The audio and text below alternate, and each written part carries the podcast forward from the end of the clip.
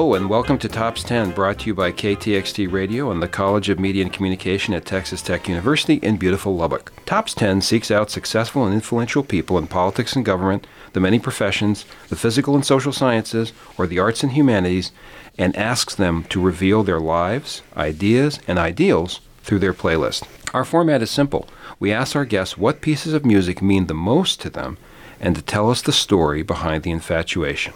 Mr. Derek Ginter is our producer and engineer, and I'm David Perlmutter, a professor at and dean of the College of Communication and host of Tops 10. Today I have with me Mr. Clark Bell. Clark Bell is the McCormick Foundation's Journalism Program Director. Clark, who joined the foundation in 2005, oversees journalism grant making initiatives and shapes the program's focus on critical issues facing the news media. He manages an annual grant making budget of nearly $6 million. Clark is a veteran reporter, editor, publisher, and communications consultant. Prior to joining the McCormick Foundation, he was managing director for American Healthcare Solutions, where he developed communication strategies for hospitals, medical foundations, and technology firms. But I guess, Clark, if you're next to somebody on an airplane and they say, Who are you? You know, what do you do? Do you say, I'm a journalist? Definitely. I'm a lifer. I started out in journalism when I was 14 years old. I knew by the time I was 16 that's what I wanted to do, and I've stuck with it ever since. I do work for a foundation now, and I did do some consulting work, but they're all journalism based. Can you spot a journalist across the room by the, the way they talk or their habits or the way they dress or don't dress? I would say more in conversation. The if they're inquisitive and curious and ask more questions, uh, that usually kind of tips me off. Uh, but journalists, some of them are flashy and you know really well dressed, and others kind of have their shirt tail out and sloppy. So I think it's more in the brain than what you wear or how you act. You and I are of the generation where we remember the sort of alternate stereotypes of being a journalist, were Woodward and Bernstein from the movie the, All the President's Men. I, I've never met either of them in person, so I don't know whether they actually lived up to Dustin Hoffman and Robert Redford in terms of the sort of flashy, charming, you know, leading man type journalist, you know, who's a, a, star, and also the sort of rumpled typewriter banging, you know, door knocking traditional investigator. Uh, w- are those two sort of competing stereotypes of what it, what journalists are? Well, definitely, and I think uh, with those two, they captured it, uh, you know, head on. Bob Woodward is actually f- from Wheaton, Illinois, which is the town I, next to the town where I grew up, and he plays the bit. And if you look at his bio, you, you've got a Robert Redford type character. You mentioned something else too, which I think is really crucial to pass along to our students, is that I meet so many people who, at one point in their career, the early part of their career, they were traditional journalists. They were a reporter, they were an editor, and then they went on to something else. But all of them say that the skills, the attitudes, the sort of ideals they developed in journalism school and working as a journalist are extraordinarily helpful to them.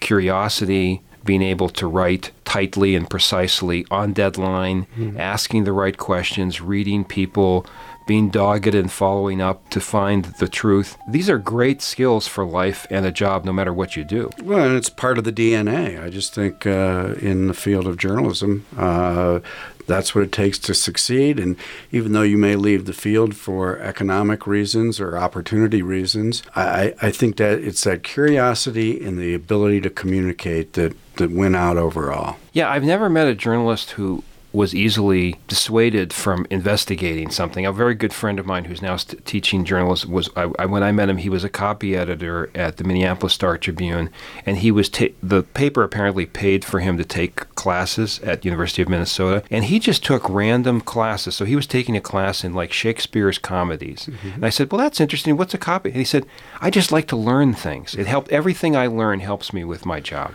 Well, I'd like to think that many of us are Renaissance people. We have many interests. While I have special specialties and topics that I really drill down on, what I love about a newspaper is that you learn so much about things you didn't even know you were interested in just by going through a page or scrolling down online. I think that's that's part of the magic of the process. Absolutely. The first song you listed for was a very famous one, Not Fade Away uh, which has a lot of metaphorical meaning as well as local meaning. Buddy Holly song. Were you a Buddy Holly fan? Well, you know, I was coming to Lubbock, and as I was composing this list, I just thought, how can you not put a Buddy Holly in?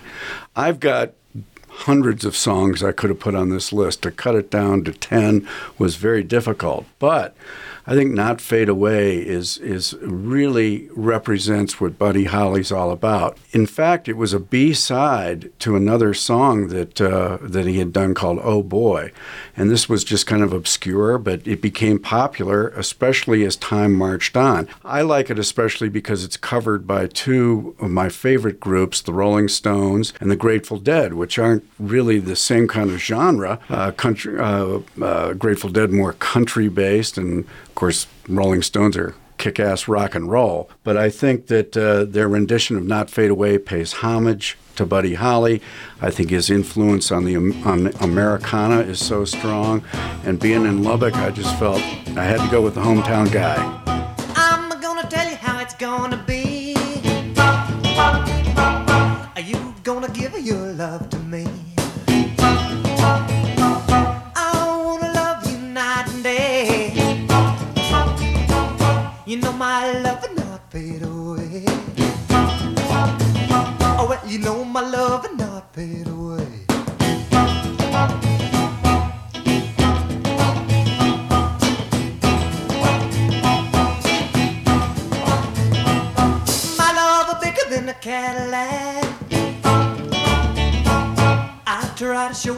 Driving me back.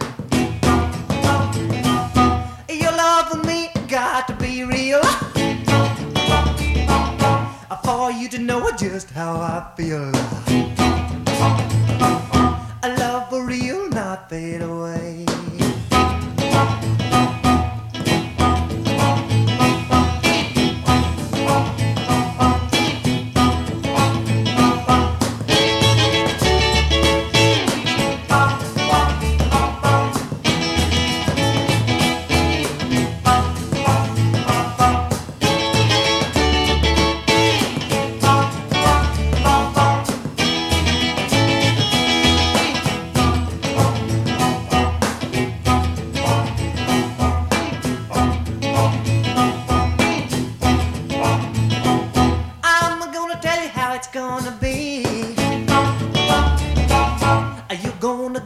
Love to me?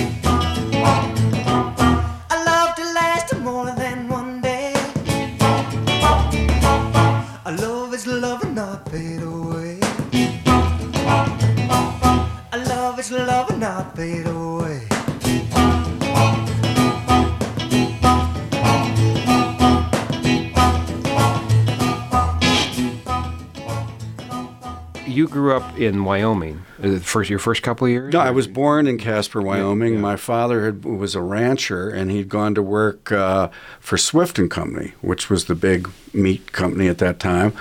And he had So gotten a- ranchers, and you had cattle. Uh, on he he did. No, Yeah, he, he yeah. did. I uh, he then got a degree after World War II at the University of Denver, and then went on to the business side at Swift.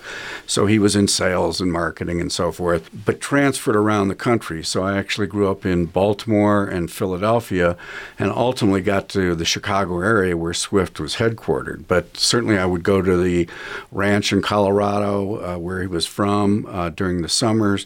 My mother's family were all farmers and railroad people from that kind of corner of the uh, country where Pennsylvania and Maryland and West Virginia all meet. So I was fortunate enough to grow up in you know suburban Chicago and, and nice suburbs, but I was exposed to different types of lifestyles, and I found that to be very valuable in my upbringing. Did you have any early career interest? I mean, cattle, or or I mean, was there something where you had a, an aha moment for journalism, or, or your first experience in it? Yeah, it was really sports was was my was my front door and my back door. I, I was uh, very athletic. I played all the uh, sports and uh, followed them religiously. I remember following baseball.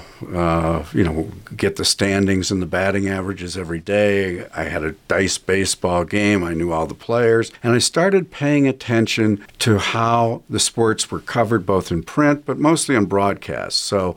I guess my first inclination was to try to be a sports announcer, a broadcaster uh, of the ilk of uh, Jack Brickhouse or uh, Red Barber, you know, the the real classic people at that time. But that, that's what I wanted to get into was was sports broadcasting or sports journalism, and that was probably when I was 10 years old. I knew that's what I wanted to do, unless I was good enough to play for the New York Yankees, and that didn't quite work out. You didn't quit your day job for that. No, was- sir. No, sir. That, so, so these were the. I was remember Red Barber, and I, I think I was just coming in at the time where he, his his career was uh, just at the end of his, his career. But but he he was one of the famous voices of the radio of, of sports. Oh, Mel Allen. you know, yeah, there were yeah, there were a few of these that went along, but they were just icons and remained so to that day. But being in Chicago at the time, um, uh, you know, it was Jack Brickhouse, Bob Elson. These were these were the top guys. Did, did the Chicago teams became the ones that you Uh,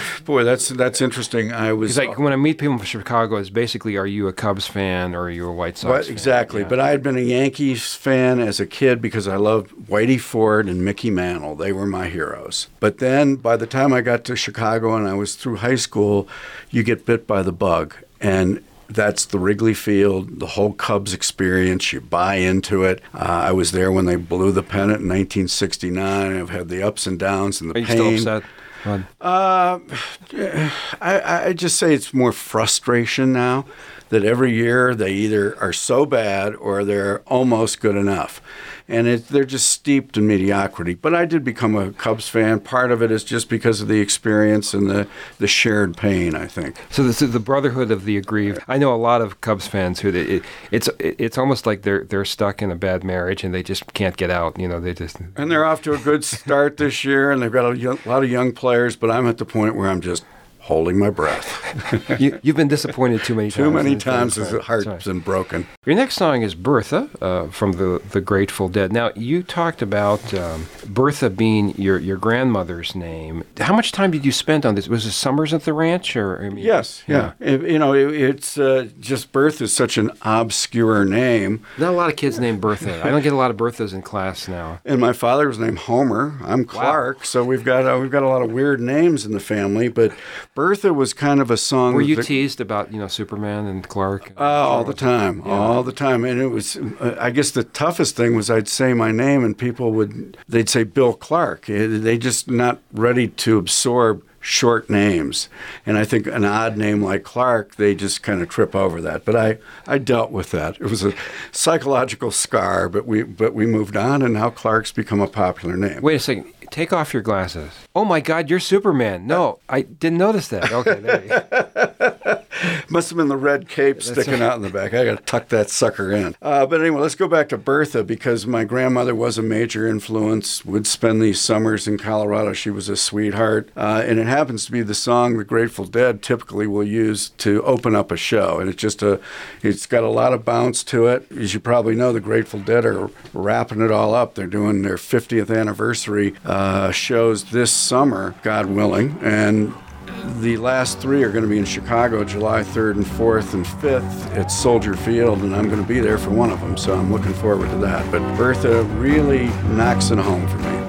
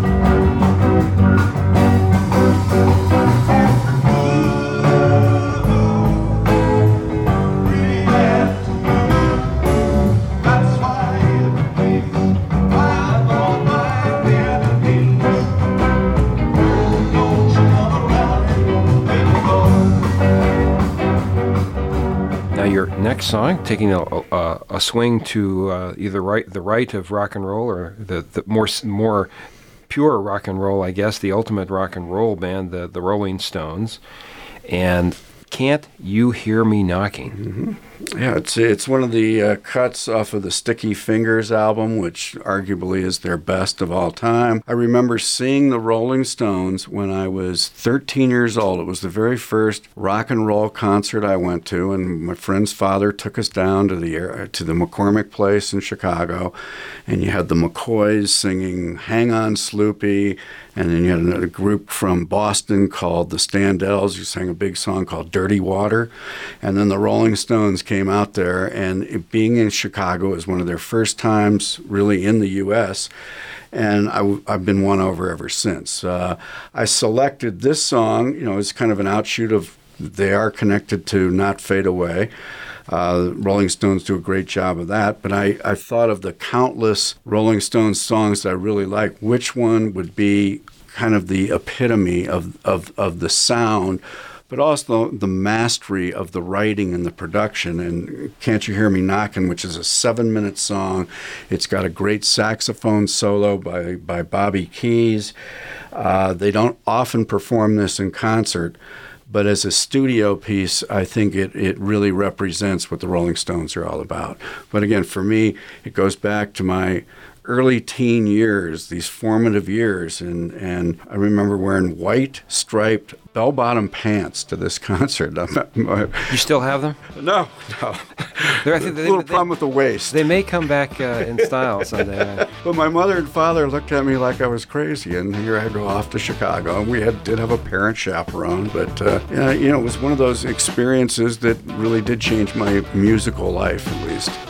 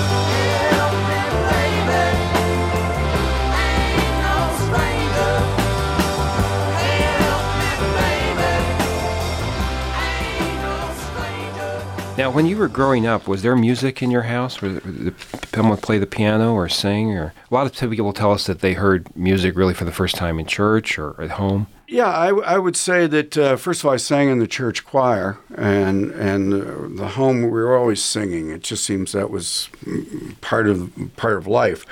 Uh, I played flute a little bit. I played drums a little bit. I wouldn't say we were a musical family necessarily, but we l- loved to listen to the radio when we were taking cross country t- trips. And uh, I, I, think I just became enamored by the whole music scene because that's where the girls were, for instance. And it, it just seemed to represent uh, my life growing up. And even to this day, I usually have a song of the day in my head, which I'll be humming or singing to myself.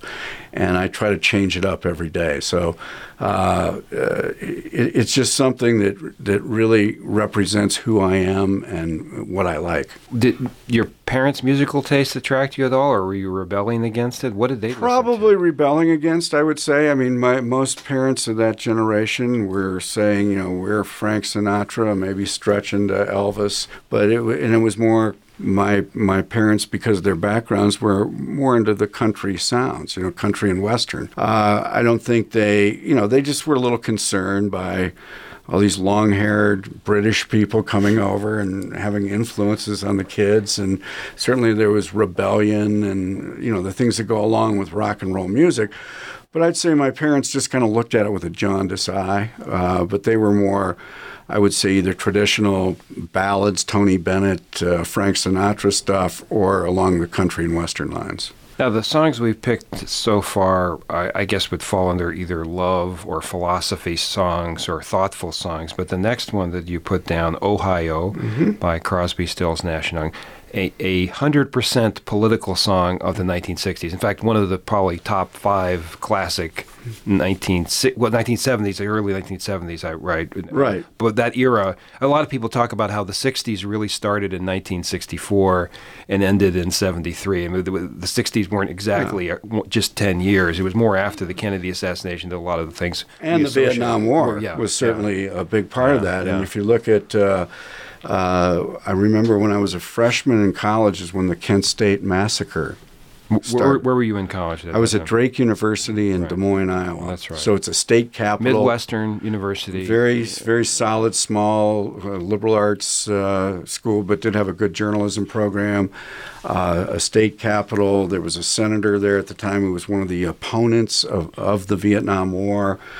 But what happened was that uh, National Guards had been called up at a few of the campuses, and there had been bombings at certain places. It, it, the play, it was out of control, and you can imagine when you're away from home for the first time how this is impacting you. Uh, let alone that you're a freshman in college and you're having that kind of transition to make. Anyway, Kent State students murdered. Crosby, Stills, Nash and Young wrote this song in acknowledgement of that. It became kind of an anthem. Most of the campuses across the country basically closed down that spring. And I remember that. uh, Not Texas Tech. it didn't. I'd I don't think so, Well, yeah. we need to go back and check that. Uh, uh, but most certainly in the Midwest and. East Coast did. Yeah. And I remember that the, you know the finals were canceled, and, and there was a there was also a positive spirit in that we can change the world. You had I was at uh, University of Iowa for a number of years, as you know. It's our first time we met in Chicago, and and uh, there was, I believe, it was that semester that the one of the buildings burned down, and that was where all the grades were kept. So there's all these uh, alumni from that year that have no grades from that particular semester. Well, for us, there there were no final exams; they were canceled. And when you got back the next semester or over the summer, they said, "Look, it's all pass fail. Unless you're not satisfied with that, it won't be counted on your grade point average.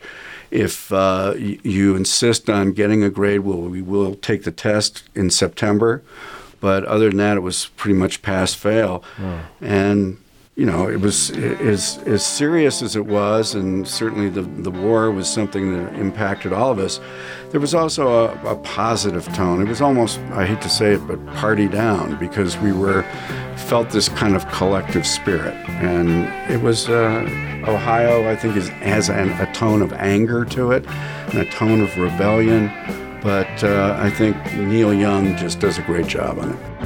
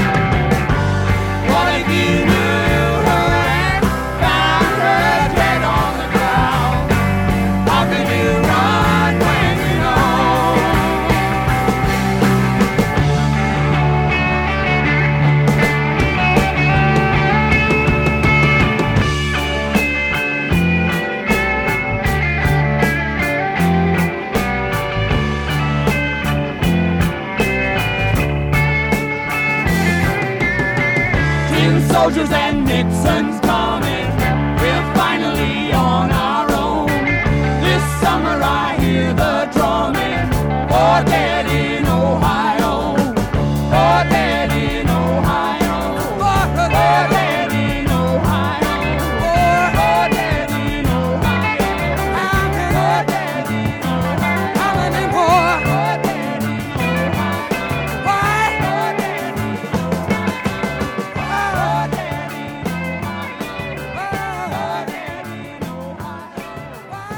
Vietnam War is often seen as a turning point in American journalism because, really, until that time, journalists, certainly from the World War II era, they felt that they could practice journalism and also basically support the war effort, you know, support the, the government's effort in a particular war. And Korea was mostly that as well. But the Vietnam War, at some point, a lot of journalists started getting frustrated with the official story.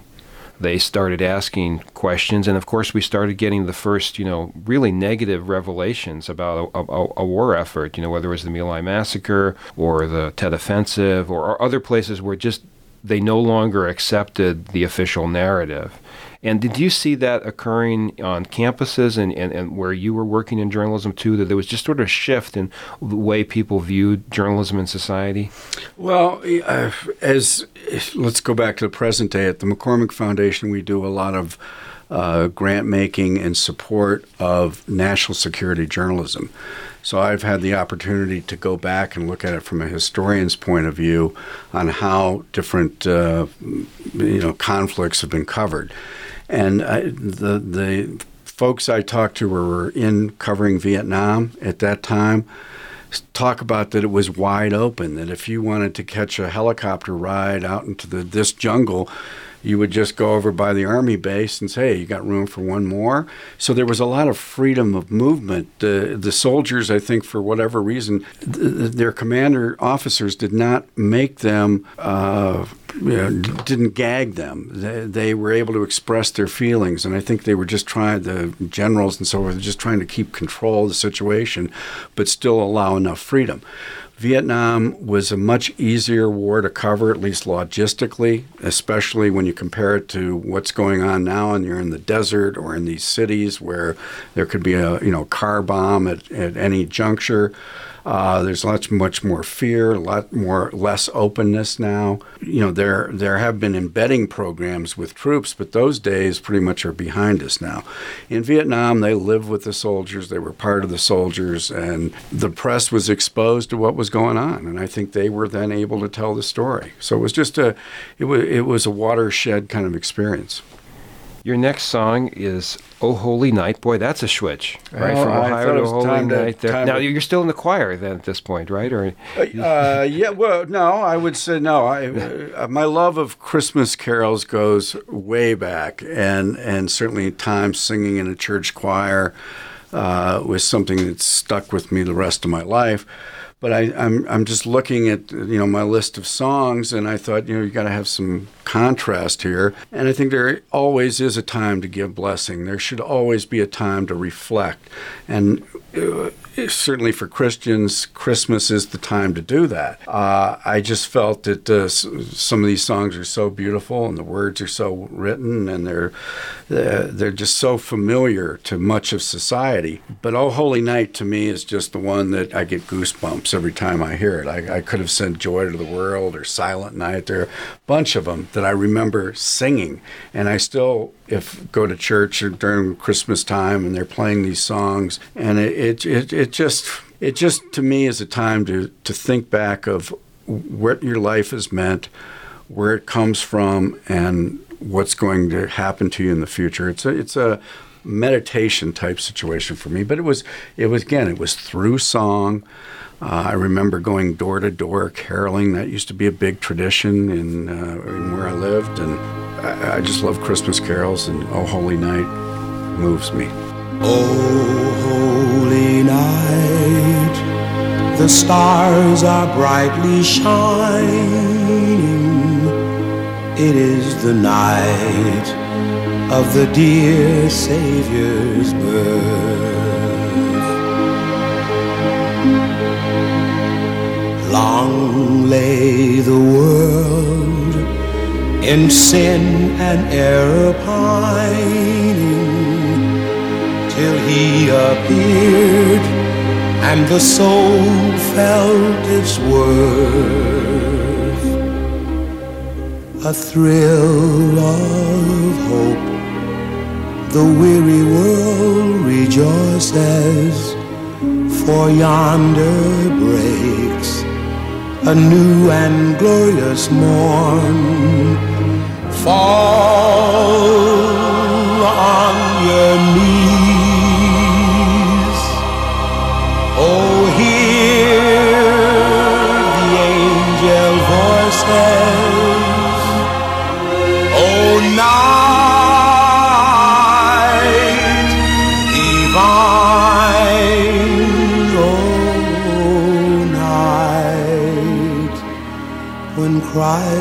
was born.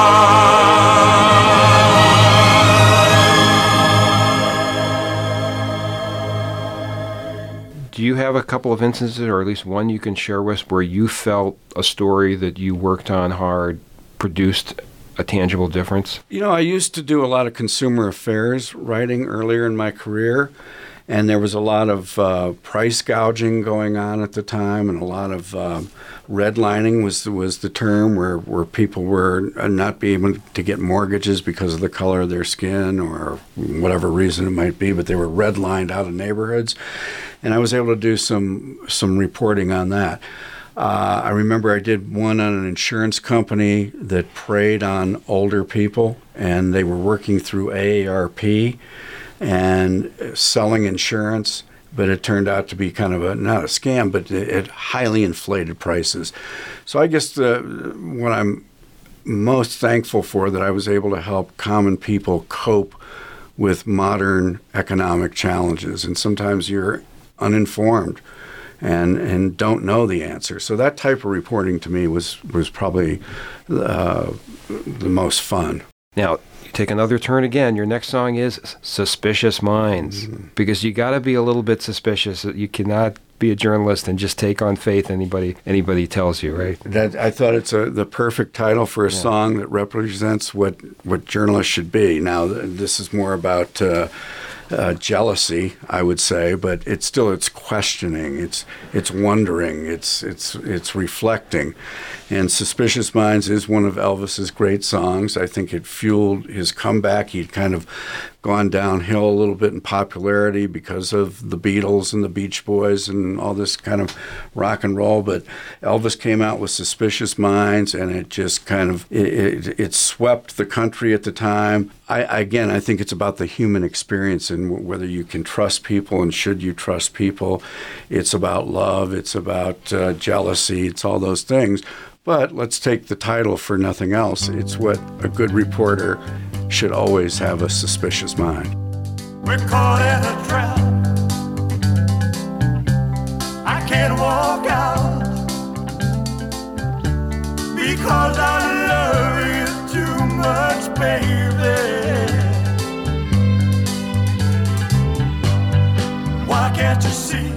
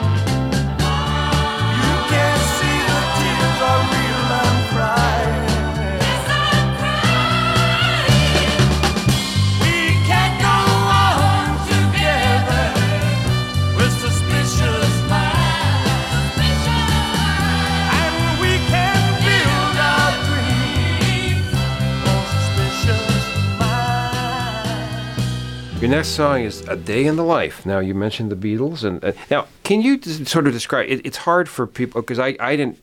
I was still a child, and I guess I wasn't paying attention until the '70s to, to rock and roll and, and music. The Beatles were a phenomenon. They were just something so different than what America had been used to. Do you remember, like in your life, that like, wow, this is amazing? Yeah, well, definitely that whole British invasion, but it had to do with long hair, if one thing, kind of flippant attitudes. Uh, again, a, a different kind of electronic uh, look at music, but they were typically love songs, like like anything else. They were about the trauma of being a teenager and growing up, but it was also love and happiness. But I think the American society, the parents especially at the time, really said this is this is going to uh, have a profound impact on orderliness and the way families should be run. And they're too rebellious. And it was the long hair more than anything else that I think really moved people. Was that your dad was most struck by? Is like why? Well, yeah, exactly. It said, well, and it's just a kind of a cult type situation. This was the era, just coming off the era of the crew cut or the Yeah, very of just men just didn't wear long hair. Right. It was just so different than uh, than what we had been used to. But the uh, the Beatles were the least of it. I mean, they were still well groomed and smiley and so forth. But once you started getting to the animals sort and of the safe, Rolling. Stones and some of these others Yeah. that were uh, a little more down and dirty, then it really got out of control. But the Beatles, the Beatles are part of everybody's DNA who lived at that time. I mean, it's uh, the, they're the music that they listened to then, and many times it's what they listen to now. You said Paul McCartney came to Lubbock. I'm sure it was a very big deal. Uh, not only because of the tradition and history of what the Beatles mean, but he's so darn good. The Beatles are good because they're great. Uh, if you ever read um, Malcolm Gladwell's book, Outliers, which talks about what makes people outstanding, what sets people apart in whatever field you're talking about science, medicine, entertainment, sports. It's that they practiced.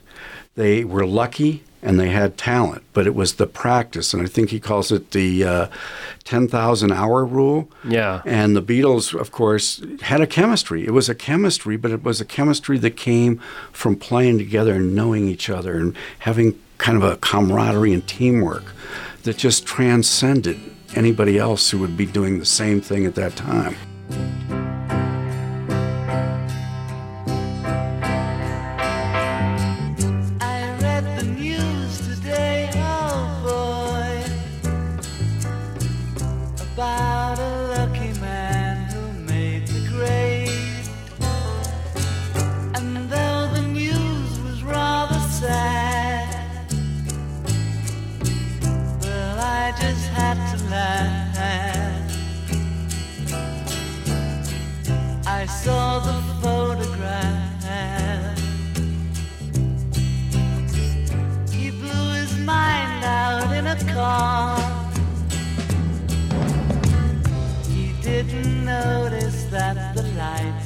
Changed. A crowd of people stood and stared.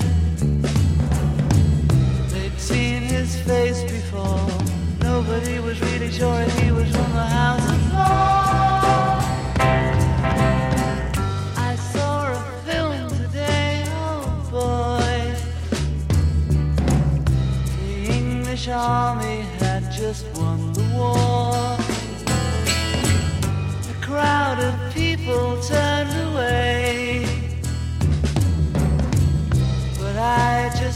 to look, having read the.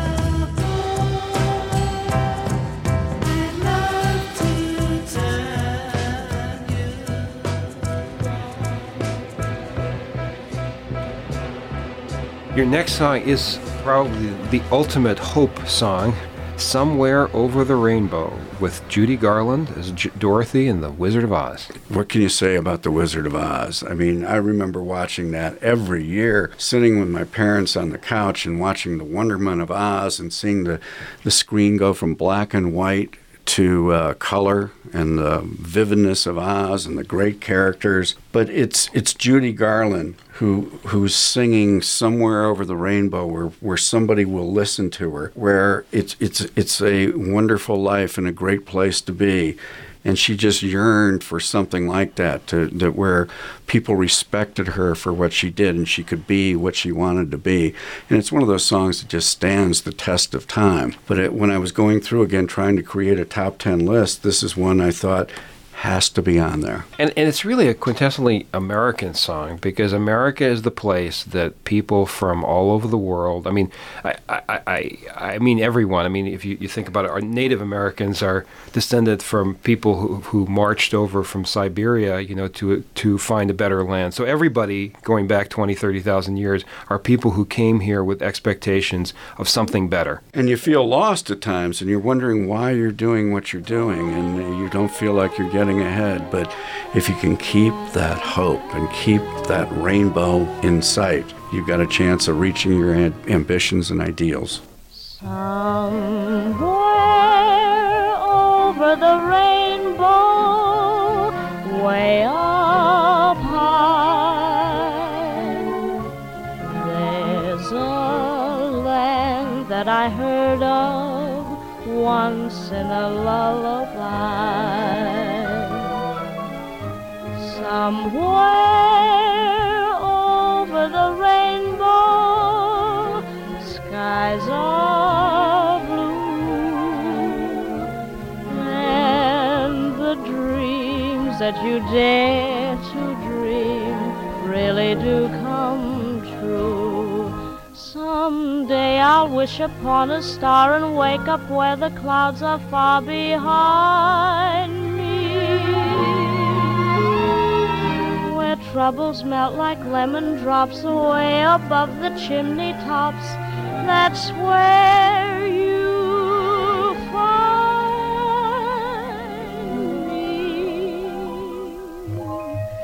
Somewhere over the rainbow,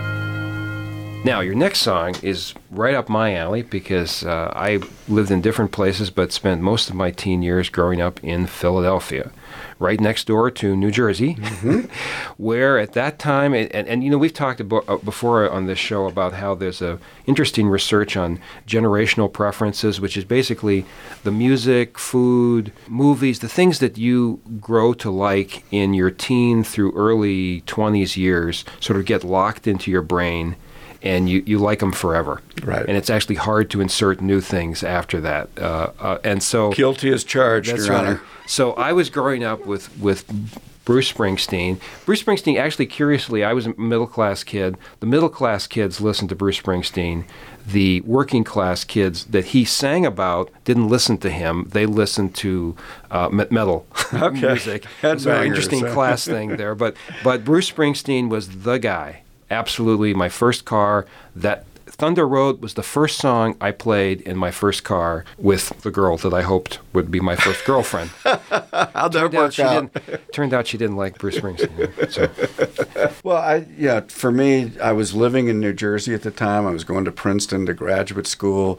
The the famous coincidence of him being on the cover of Time and Newsweek the same week. Uh, He was this phenomena, and the Born to Run album had just come out. And being in New Jersey at the time, it was just it was kind of overwhelming. So overwhelming, I didn't at first really grasp onto his music. I kind of had a, a backlash against it. Like, who is this guy? How could he be so big? But then you start listening, and you hit something like Thunder Road, and it just you want to take off the minute you hear it. So Bruce did win me over, but it is it was he, again he's an American singing about uh, small town America and emotion and family and girlfriends and values and disappointments and heartaches and I mean I think he did re kind of capture and reflect the middle class values at that time, especially because the uh, there was a bad recession going on, and especially in that east, uh, eastern and midwestern industrial parts Yeah. of America, it was starting to decay. And he was document. I mean, he was the poet laureate of people who felt that the American dream was beginning to crack for them. I mean, he wrote, you know, about Youngstown, Ohio. He wrote about the the kid who's, you know, got his girlfriend pregnant and got a union card, but they're, you know, the plant isn't hiring anymore. You know, mm-hmm. all those all those great jobs after World War II. I mean, we talk about the GI Bill, but there was also a generation of people who went into the steel factories and who went into the car plants, and they were making a fantastic. I mean, not a, not a. They weren't rich, but they were making a middle class living being an auto worker, middle class living being a steel worker, and mm-hmm. and he was just writing at that moment when that was cracking up that that economy, and we've never recovered really. Yeah, you the know, for American dream was forever altered, and uh, I I think that uh, taking back to our journalistic roots, though, to me that whole phenomena of what was going on, certainly he reflected and was able to capture it. But I'm looking at this this phenomenon of how he was manufactured. How did this person somehow come on the scene? Well, it turned out he had done all the thousands of hours of practice in, in Asbury Park and some of these other places he would play in New Jersey. But how do you get on the cover of Time and Newsweek? I think it showed how packaging and marketing really did play a part in this. Again, at the beginning, I looked at Bruce Springsteen with kind of a jaundiced eye, but in the end, it comes back. Because he was authentic. He, wa he wasn't some super group made up by a marketing team. It Exactly, it was it, yeah. exactly, and and ultimately, it's still excellent music. I mean, it it drives. The screen door slams, Mary's dress waves. Like a vision, she dances across the porch as the radio plays. Roy Orbison singing for the lonely. Hey, that's me, and I want you only. Don't turn me home again, I just can't face myself alone again. Don't run back inside, darling. You know just what I'm here for. So you're scared and you're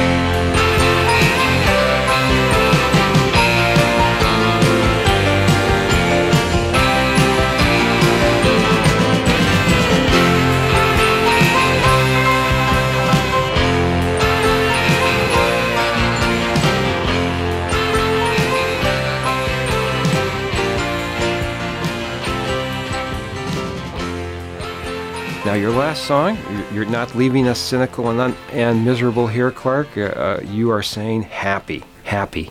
by Pharrell Williams, not not the Keith Richard Rolling Stone song of of the same name. This is last year's biggest song. I read somewhere that it's the most downloaded song in the history of the United Kingdom. It was number one in the U.S. for you know much of last year. It's not your demographic. Hey, uh, forever young. You know, it's if if it has a beat and makes me dance, and I got happy feet and a happy smile, I'm happy. And I, I just thought this song You know, was you're so. the first journalist I've ever met who's used the phrase happy feet. That's what I've got at times, especially when I hear that song. It just it it, it it it it's overplayed, I think, and that's a problem with a lot of music that you it's it's overexposed. However, don't listen to it for a couple months and put it on and see if your feet don't become happy. And and it's funny, Clark. You remember uh, a gentleman named uh, Hubert Humphrey, of course, who was a senator and vice president, ran for president. He was known as the Happy Warrior.